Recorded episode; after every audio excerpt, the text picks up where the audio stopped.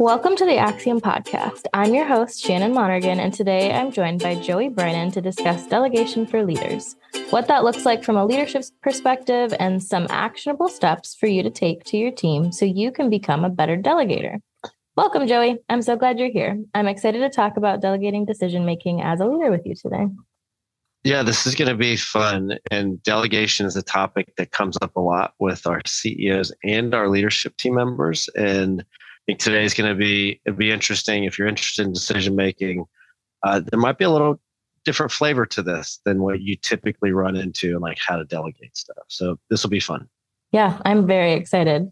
So today, I really just want to have an honest conversation with you, which I think is one of your biggest strengths, as I love being able to just pop over and sit down and have these honest conversations with you. So I think that delegation is a really tricky art for most people, but especially for high achievers. What about delegation do you think makes it harder for high achievers? Well, I think most of the time we look at it as a trade-off, right? So I could do this myself and it's going to get done exactly the way I want it to get done, exactly to the standard I know that I've set for myself, which, you know, let's be honest, may not be the highest standard, right? Just because we've been accustomed to doing something the way that we do it, it's kind of presumptuous to think that nobody else could do it better than we could. But oftentimes what's going through our head when we think about delegation is, well, this can be a trade-off. They're not going to do it as well. It's also one of the things that is difficult is it takes quite a bit longer. When you're talking about delegating, you know, you have to explain what is the scope of the thing that you're asking somebody to do that you would normally do. You may have to train them on some of the tools that you would normally use to do it. And you have to be, you know, willing to, I would say circle back. Circle back is like one of those words that I think we had a client one time or another firm that we work with. And they're like, that's like their swear jar. Anytime somebody says circle back, like they have to put $1 in the cliche jar. So, but when we talk about delegation, one of the reasons it takes longer, not only do you have to explain, not only might you have to train, but you also have to kind of go back, review, give feedback, maybe tweak, maybe edit, maybe revise. And so if you're like one of those high achievers, one of those people who's used to just getting stuff done, the prospect of taking, you know, some things taking longer is just enough friction for you to, you know, well, maybe it's not worth it. The way to get over that hump, I think it's a fairly easy one, is just to, somebody told me this one time, like you can spend, let's say that it takes you twice as long. It's going to take me 30 minutes to do this. And it's going to take me an hour to delegate it. And okay, that's an hour now. And let's say that it takes me, I can't just delegate it once and be done with it. Let's say it's going to take twice. So I'm going to invest, instead of 2 30-minute sessions, I'm going to invest 2 one-hour sessions. I'm going to give up an extra hour of my life. But then I'm going to get back a whole bunch of 30-minute periods after that. So like, I'd say if you're looking for areas to reclaim time on your calendar through delegation, it obviously makes sense to find the high-volume stuff that you're doing. You can make that investment and then kind of move it off of your plate for quite a while. The issue, though, is when we talk about delegation, one of the things that you need to, it's not just about your time. When you look at delegating something to somebody, we talk a lot in terms of the role of a leader to encourage, exhort, and empower, right? And that's that. So encourage when they're doing well, encourage them. Exhort when they're falling a little bit short. I believe in you. I know you can do better. What do we need to do to get you there? But empowerment is that area where you've got somebody who's ready for more responsibility. They've proven themselves in other areas. And delegation is how you actually start to empower some people. So when you really need to think about this, not just in terms of what it's going to take off your plate, but the extent to which you're investing as a leader in your fellow team members by empowering them to take over some of these responsibilities. And delegation is just a conduit for that empowerment. It's kind of the tactical way that you go about empowering somebody to do those things. Yeah, definitely. I think that if we can really like cultivate intentional leaders in this art of delegation, I think people's minds would be blown just how much easier it would be to get things done on a regular basis, because they're not constantly having to be in the weeds or in the thick of every single thing that's happening in their business. Mm-hmm. Yeah. I mean, let's go back to the thing I said about presumption. Like, it's very presumptuous to think that, oh, if it's going to be done right, I have to do it myself. And when you hear somebody say that, like, little alarm bells should start going off in your head, right? This is a person who needs a lot of leadership development because they just don't get it, right? There's a lack of, I'd say there's like a lack of humility there in proposing that you are the best person for this job. If that's true, like, okay, whatever that thing is, you've kind of capped out in terms of your potential, right? Like you've reached the ceiling. Nobody else can do it as good as you. Then obviously you're going to get stuck doing that for the rest of your time. So let's take something that's like pretty much, not going to say mundane. It's important, right?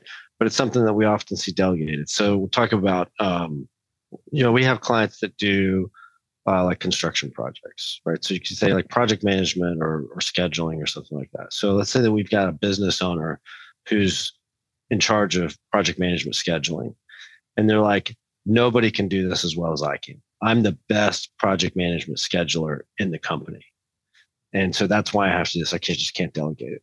Okay. But you're the owner of the business, right? So the highest we're going to go with you owning the business is the owner's going to spend their time scheduling and doing project management, which means we're not going to be doing a lot of other things. So, the more successful we become, the more projects are going to be required to be managed and be scheduled, which means we're not going to be innovating and taking on new projects. We're not going to be moving into new markets. We're not going to be able to take on more sophisticated types of work. We're not going to be able to diversify into other types of work.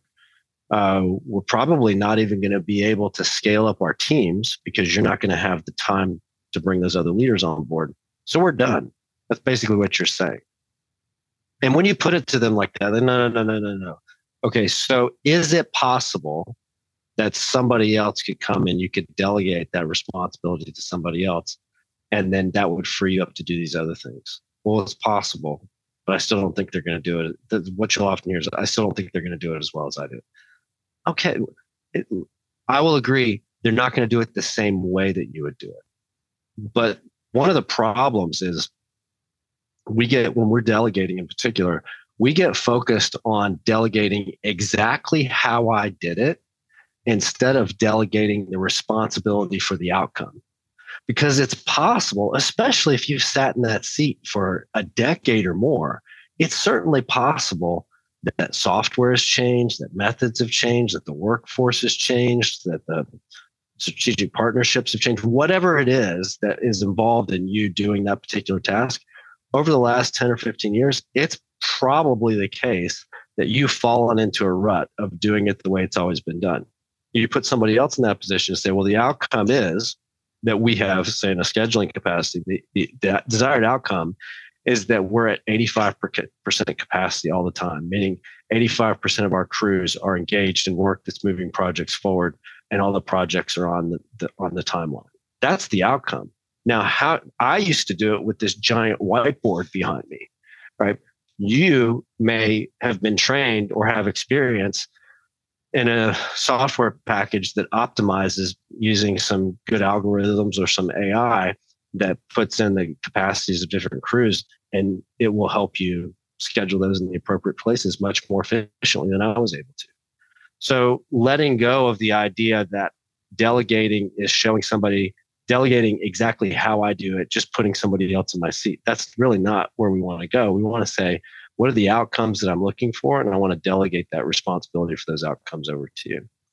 Yeah, that's a really good way to put it. I like that, delegating the outcome of that. I think that would at least hopefully help those of our listeners who are really struggling with this concept to really take a second like, take a second and think about it a little bit more from a different perspective. Like, what's the outcome I want?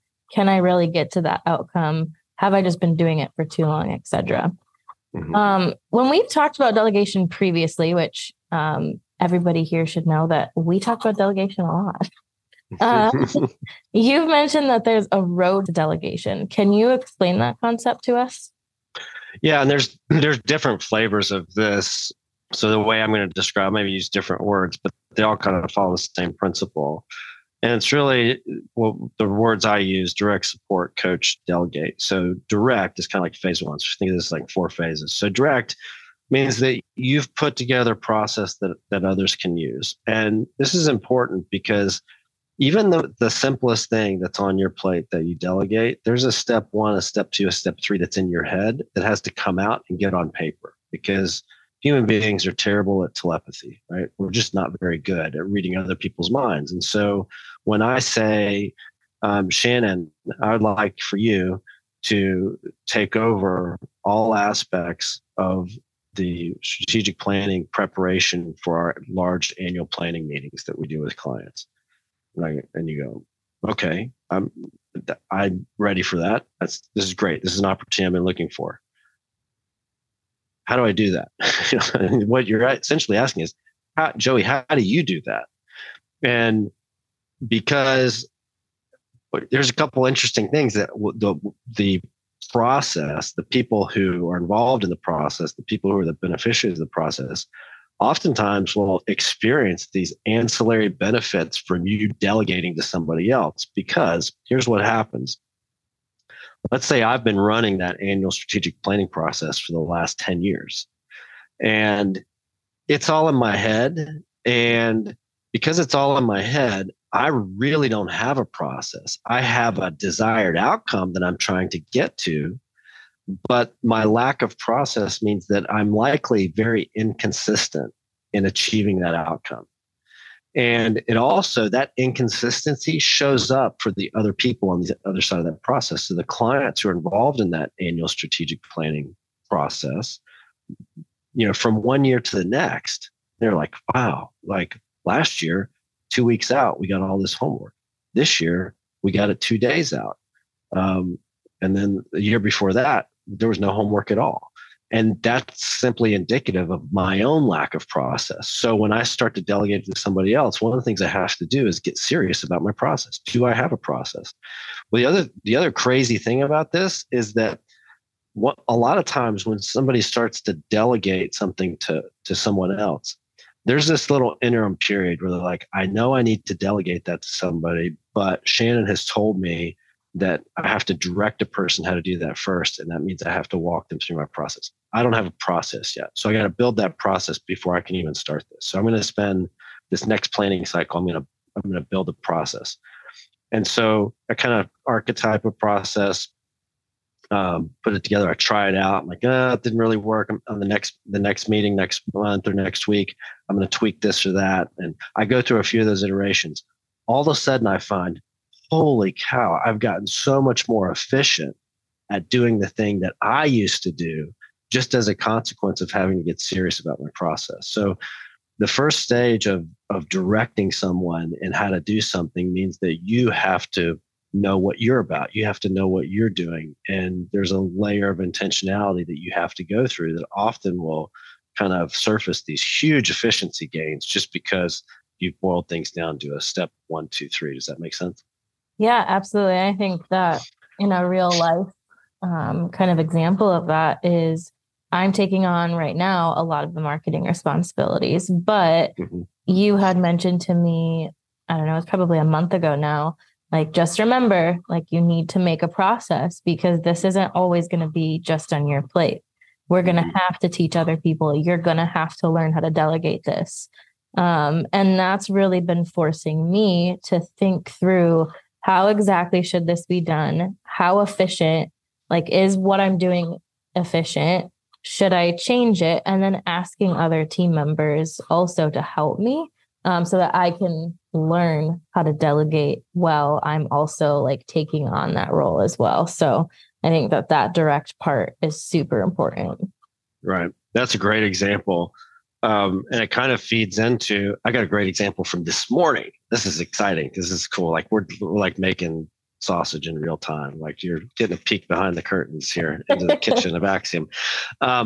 But so the second stage, so we direct first, right? You got to get a good process in place. Step one, step two, step three, get that out of my head, get it on paper. Then the next stage is support. And that means that you're giving the other person an opportunity to work with that process, knowing that it's deficient or knowing that they're going to need additional resources in order to effectively run that process, right? And so I think this was you, right? So another little like peek behind the curtains. If it's not, it's going to be embarrassing. But I had, I was doing a presentation to a big peer group of mine, C12, last week. And I had asked them, all the members of our team, says to let me know what are some significant issues, challenges, opportunities you see Axiom facing, and I want to talk about some of these with my group. And one of the folks that answered that anonymous survey, so I'm kind of going on a limb, talked about the need for a brand guide, a style guide.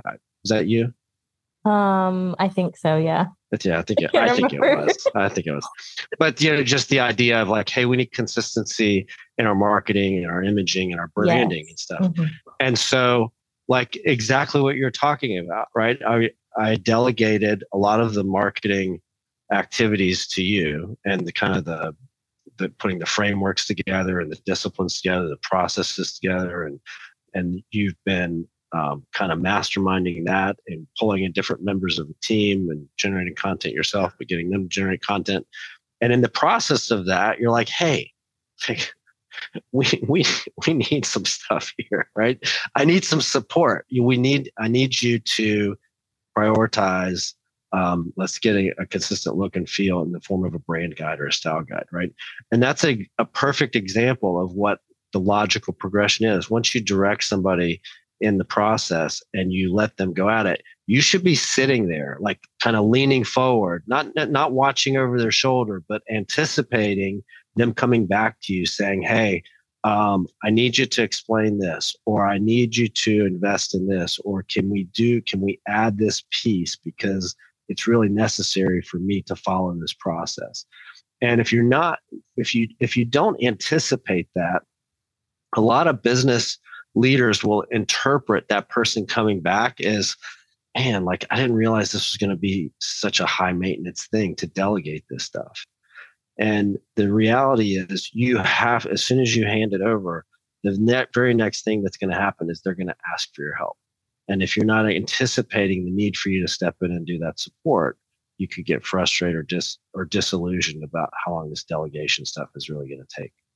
Yeah, it's definitely not a snap of the fingers. And that's where I think people get frustrated is they're trying to delegate and people are telling them, just delegate, just push it off. You don't have to be doing this. But they're not also in the same breath saying it's going to take time. Like this delegation is not a snap of the fingers. It's not an overnight process. For some things it is, like, I don't know, delegating your child to take out the trash. That should be something that you tell them how to do it one time and it should happen within a week, right? Mm-hmm, right. But some of these bigger things that we're talking about with work, it is going to be a process. And sometimes that could be a couple of months of a learning curve. And that's okay. You have to have patience. Mm-hmm. Yeah. I think that even an example as simple as taking out the trash, you know, you can say the trash comes at our house, the trash comes on Tuesdays and Fridays, right? So the process, getting the process out of my head and into my 15-year-old's head is that means that on Monday and Thursday nights, we go around the house to all the bathrooms and, you know, in the kitchen, and we take the trash and we go put it in the garage. We don't take it out to the street yet because the raccoons will make a terrible mess of it, and you'll be cleaning that up Tuesday morning and Friday morning. But we get it all staged, and then you need to get it out to the curb by 7 a.m. on those 2 days. Clear. It's like simple enough, right? But even then, in that support stage, like who do you think buys all the trash bags, right? It ain't them. right? So at some point, I'm like, hey, I'm out of trash bags, right? So if you're like, oh, this delegation thing requires me to buy trash bags, this is ridiculous. I thought I was going to be rid of this. And so even in the simplest things, you're right. Like the simpler the task, the less complicated, the less sophisticated. Essentially, what we're saying is the lower responsibility type stuff, the faster this will go. But it's still going to go through all of these four stages, right? So the third stage is coach. And coach just means that you're watching the results and you're providing some feedback. And this one is really where I think, so there's a difference between delegation and abdication. Delegation is what we're talking about now. Abdication is to take out the trash. I don't want to do it anymore. I'm sick and tired of it. It's your responsibility now. Right. And we go from 0 to 100. Like we go from that person having no responsibility to that person having all the responsibility. And this is where, even if you're abdicating, right, you can direct. So you can say, I'm going to tell you how to do it. It's Tuesday. It's Friday. You gather it up the night before, get it out to the curb by 7. Questions? No. Fun.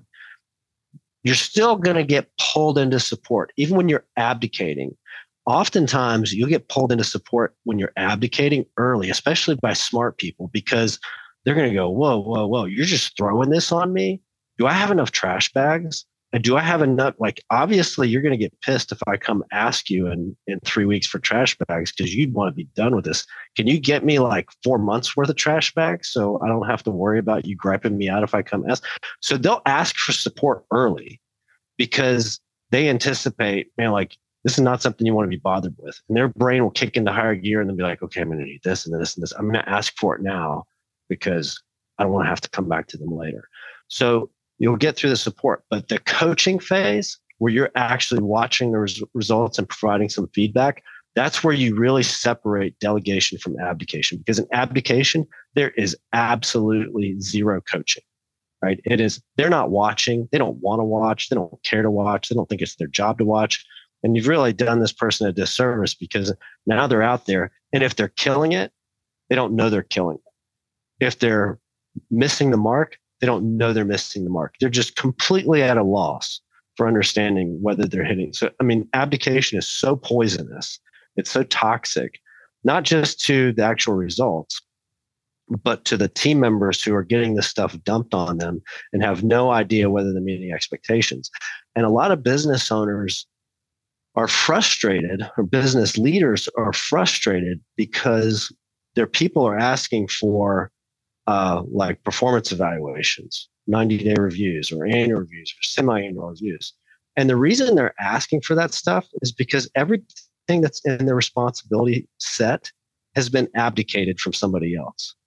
There's been no coaching. There's been no feedback. There's been no watching of the results and some inputs. There's been no exhortation. There's been no encouragement. And so they're asking for these things because they don't know any better. Right? And it's not on them to know better. It's up to the leader to properly walk through this progression and not skip the coaching stage. So if you have people who are like, I never get any feedback, that should be a huge red flag that probably your MO for handing over responsibility to them has always been abdication, because you've been skipping this coaching step. Yeah. The coaching is really important. And I think another really great example, just real life example, is as I've been handed this marketing stuff, I keep coming to you. I keep asking, hey, this is what I'm thinking. This is what I'm thinking. And I think it was during our last one-on-one, and you were just like, I've let it go. Just go. Just run with it. I'll pull the reins back if I need to. And that was all I needed, because then, I mean, now I've just littered everybody's calendar with things that I'm making them do. But I know that if I go too far, I'm going to be pulled back, and that's okay, because there is still some of that coaching that I might need. And it feels like, as somebody who is also a leader, but still under leadership, it feels good to know that I am trusted with this project, but it also feels good to know that, like, you've got my back. If something were to come up, if one of the team members were like, I feel like we're just doing too much with marketing, like, someone will come to me and say, hey, why are we doing this? And can we have a conversation about it? Mm-hmm. Yeah, absolutely. And that's really the person who's being given the responsibility should never feel like they're going it alone. Because we haven't reached the fourth stage yet, right? So that right now, they're still very much kind of under the wing of the leader. And they should feel that. They should feel the love of knowing, like, this is a safe place for me to ask questions, safe place for me to try things and know that people are going to come to me and say, I appreciate the effort there. Can we tweak this a little bit? Because I think it's missing the desired outcome. And that should always, the coaching should always be like, you know, the question that the leader who's doing the delegation, they need to continue to remind themselves, are we getting the outcome? Is the outcome happening? Because I'm probably going to be a little bit uncomfortable with how the outcome is being achieved, because it's different than it was when I was doing it. Like all those things that we talked about before that are really improvements, leveraging new technology, bringing in new relationships, just different methods of doing things. The person, in all likelihood, the person that you've delegated something to, they're going to do it better than you have been doing. That's one of the reasons that you pointed to them as maybe this is somebody I can hand this off to. There was something about them that demonstrated a skill set, a capacity, a background, whatever, that's going to make them better. And so they're going to change things. And you have to, as the person who's handed over the baton or is in the process of doing that, you got to go, are they getting the outcome? If they're not getting the outcome, I need to come alongside them and coach them. If they're getting the outcome and I'm uncomfortable, I can still go talk to them and say, hey, I'm just, I know you're doing this different than I would do it. Can we just have a conversation and you can assure me that you really know what you're doing? Like, this is very intentional and you're just brilliant. You're smarter than I was, and I can rest easy in that. Rather, because sometimes, if it's a really safe place, they might go, I don't know what the hell I'm doing. We just happen to get really good results that week, right? So, but it should be that coaching relationship should be that kind of dynamic where you're able to have safe, really, really safe conversations. And I would say the leader has to have invested enough time in the relationship so that they can come have safe conversations when the outcome's not being met. Because what happens if there is no safe relationship, they don't have the conversation and they either live with suboptimal results because they're so non-confrontational. And you and I know, like, the majority of the business owners that we deal with are very non-confrontational. Right. So it's a misnomer. It's a myth that business owners are these hard charging, like steamroll people. They are not. Like, they get steamrolled way more often than they're the steamroller. And so they'll live with suboptimal results because they don't have a safe relationship to go to the person and say, hey, I think we're missing the mark here. Or they will take it back. Right. They'll come up with some excuse. Hey, Shannon, I know you're really busy. We've got a couple new clients coming on board. I'd really like you to shift your efforts over there. And this marketing stuff, I don't want to burden you with that. So, I'll take that kind of stuff back just to free you up over here. Right. And it's really disingenuous because you see right through it. You're like, oh, I knew I kind of had questions about that. I didn't think that we were really doing what we needed to, but they wouldn't give me any honest feedback that I didn't know, right? And now you feel like a failure. I feel like a failure because I couldn't have an honest conversation with you. So this coaching part, it is the hardest piece in my mind. It's the secret sauce to really being able to get to the point where you fully delegated something, which is kind of that fourth stage. But I guess my question is, where have you seen the ball dropped on the coaching front? Maybe with businesses we've worked with or your past experience? Oh man. With businesses that we've worked with, I would have to think for a minute on that one. In my past experience, delegation has always looked like abdication. I have never worked under a leader until Joey, where delegation was actually where I had support and coaching.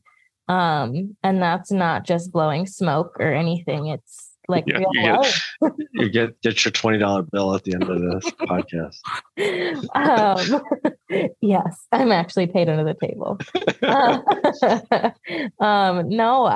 It's truly, honestly, so incredibly rare, at least in my career thus far, to have found somebody who does delegation so well. Now, I will say, in the companies that in my agency, when I was running the agency and the clients that I worked with, there were a couple people. I would say, I think I worked with about 30 different companies across 4.5 years. And I would say that there were probably 8 to 10 who were pretty good at delegating.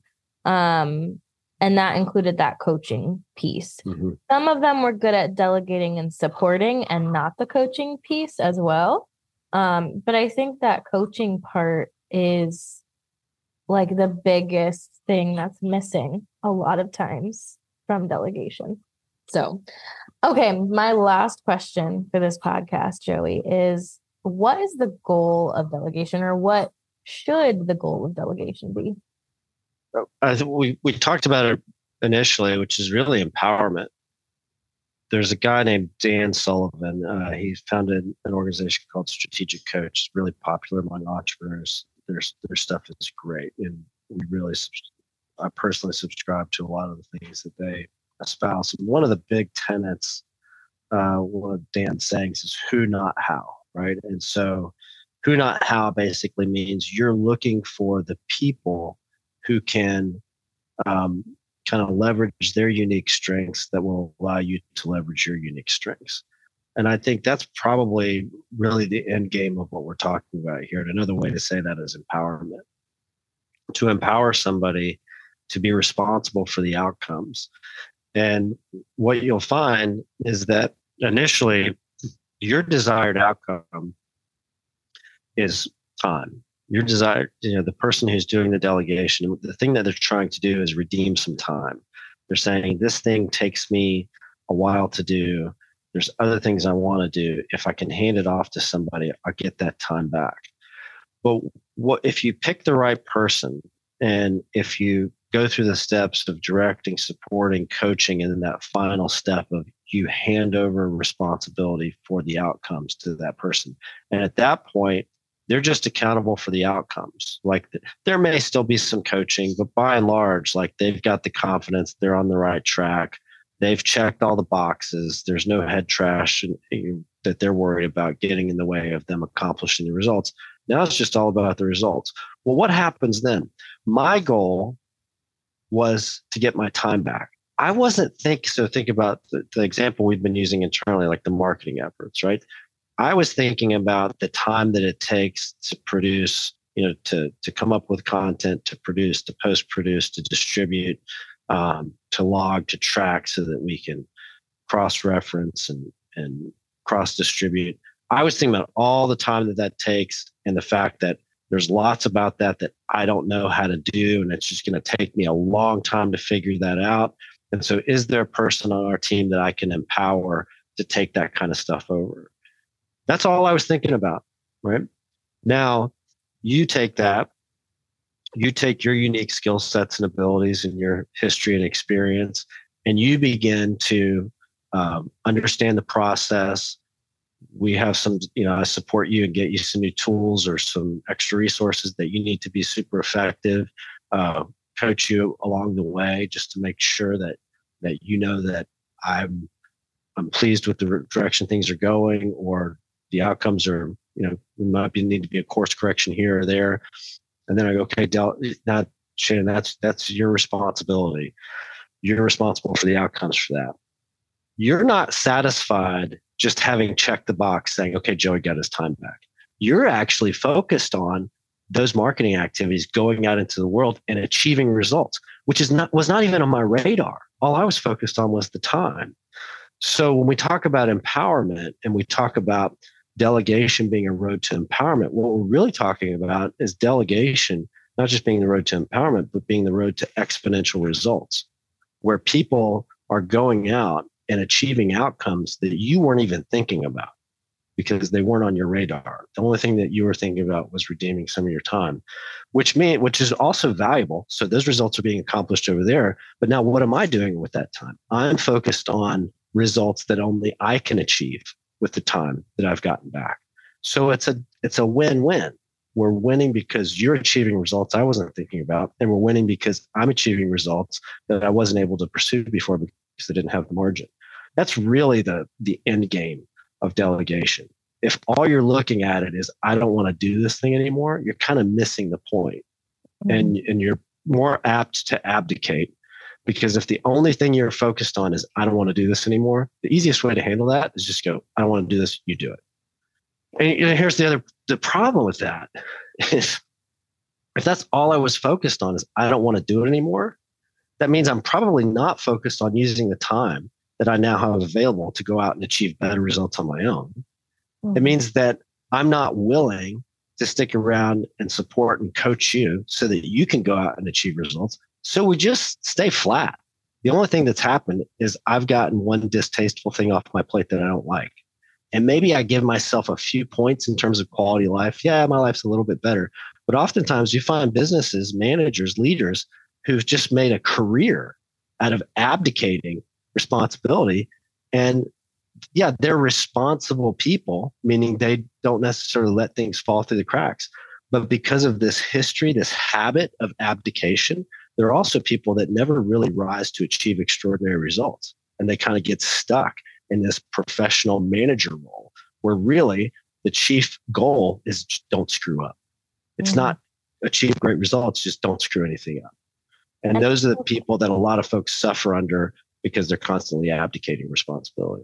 Well, and I think too that the leaders listening to this podcast need to think about their team and have they created managers who are professional abdicators? And have they done that, not even realizing it, but almost on purpose? Because all they want is somebody in that seat. All they want is somebody so that they don't have to pay attention to it, and they don't really care how it gets done, but they just want it completed. So are they creating the problem? And I think that is a question that our listeners can ask themselves, and it's a hard question. But you need to take a look in the mirror. And if you're experiencing issues with one or more of your management team, where you feel like maybe they're not actually completing things like you thought they should be, or perhaps it seems like they're not as busy as they ought to be, whatever the case is, maybe take a hard look at it. Are they delegating things, or are they abdicating things to their team? Are their team members succeeding, or are their team members feeling burnt out and stressed and feeling like they don't have the support that they actually need? Yeah, a great point. And if that is the case, go back to what we said was the biggest difference between abdication and delegation. And it's that coaching stage, which means you're watching the results and you're providing some feedback for them to get better, which means you're investing time in them. You're doing one of the very first affirmation that we ask leaders to make. What's the thing we ask you to believe in or affirm to sit on leadership? And that is that leading requires an investment of time in other people. And that's where coaching chews up some time on your calendar, but it is the absolute best bang for the buck. If you got somebody that you're trying to get to the next level, like you described, and you're going, man, this hurts. This is a hard truth to hear. Okay, well, how much time are you spending with that person, watching the results and providing feedback so they can get better? Because that's the thing that you can do to flip the switch from abdication to delegation.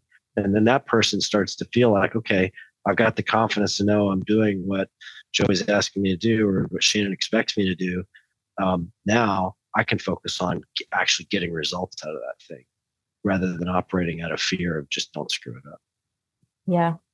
I think that this is such a great conversation, and I'm excited to keep talking about this as we go through the rest of July. We'll be talking a little bit more about this topic on social media, in some of our email blasts, and just on our website. So make sure that you stick around and you watch for more of these topics about delegation coming out from us at Axiom. And please be sure to subscribe to our show and leave us a review if you have the time. And we will talk to you again in a couple of weeks. Thanks so much.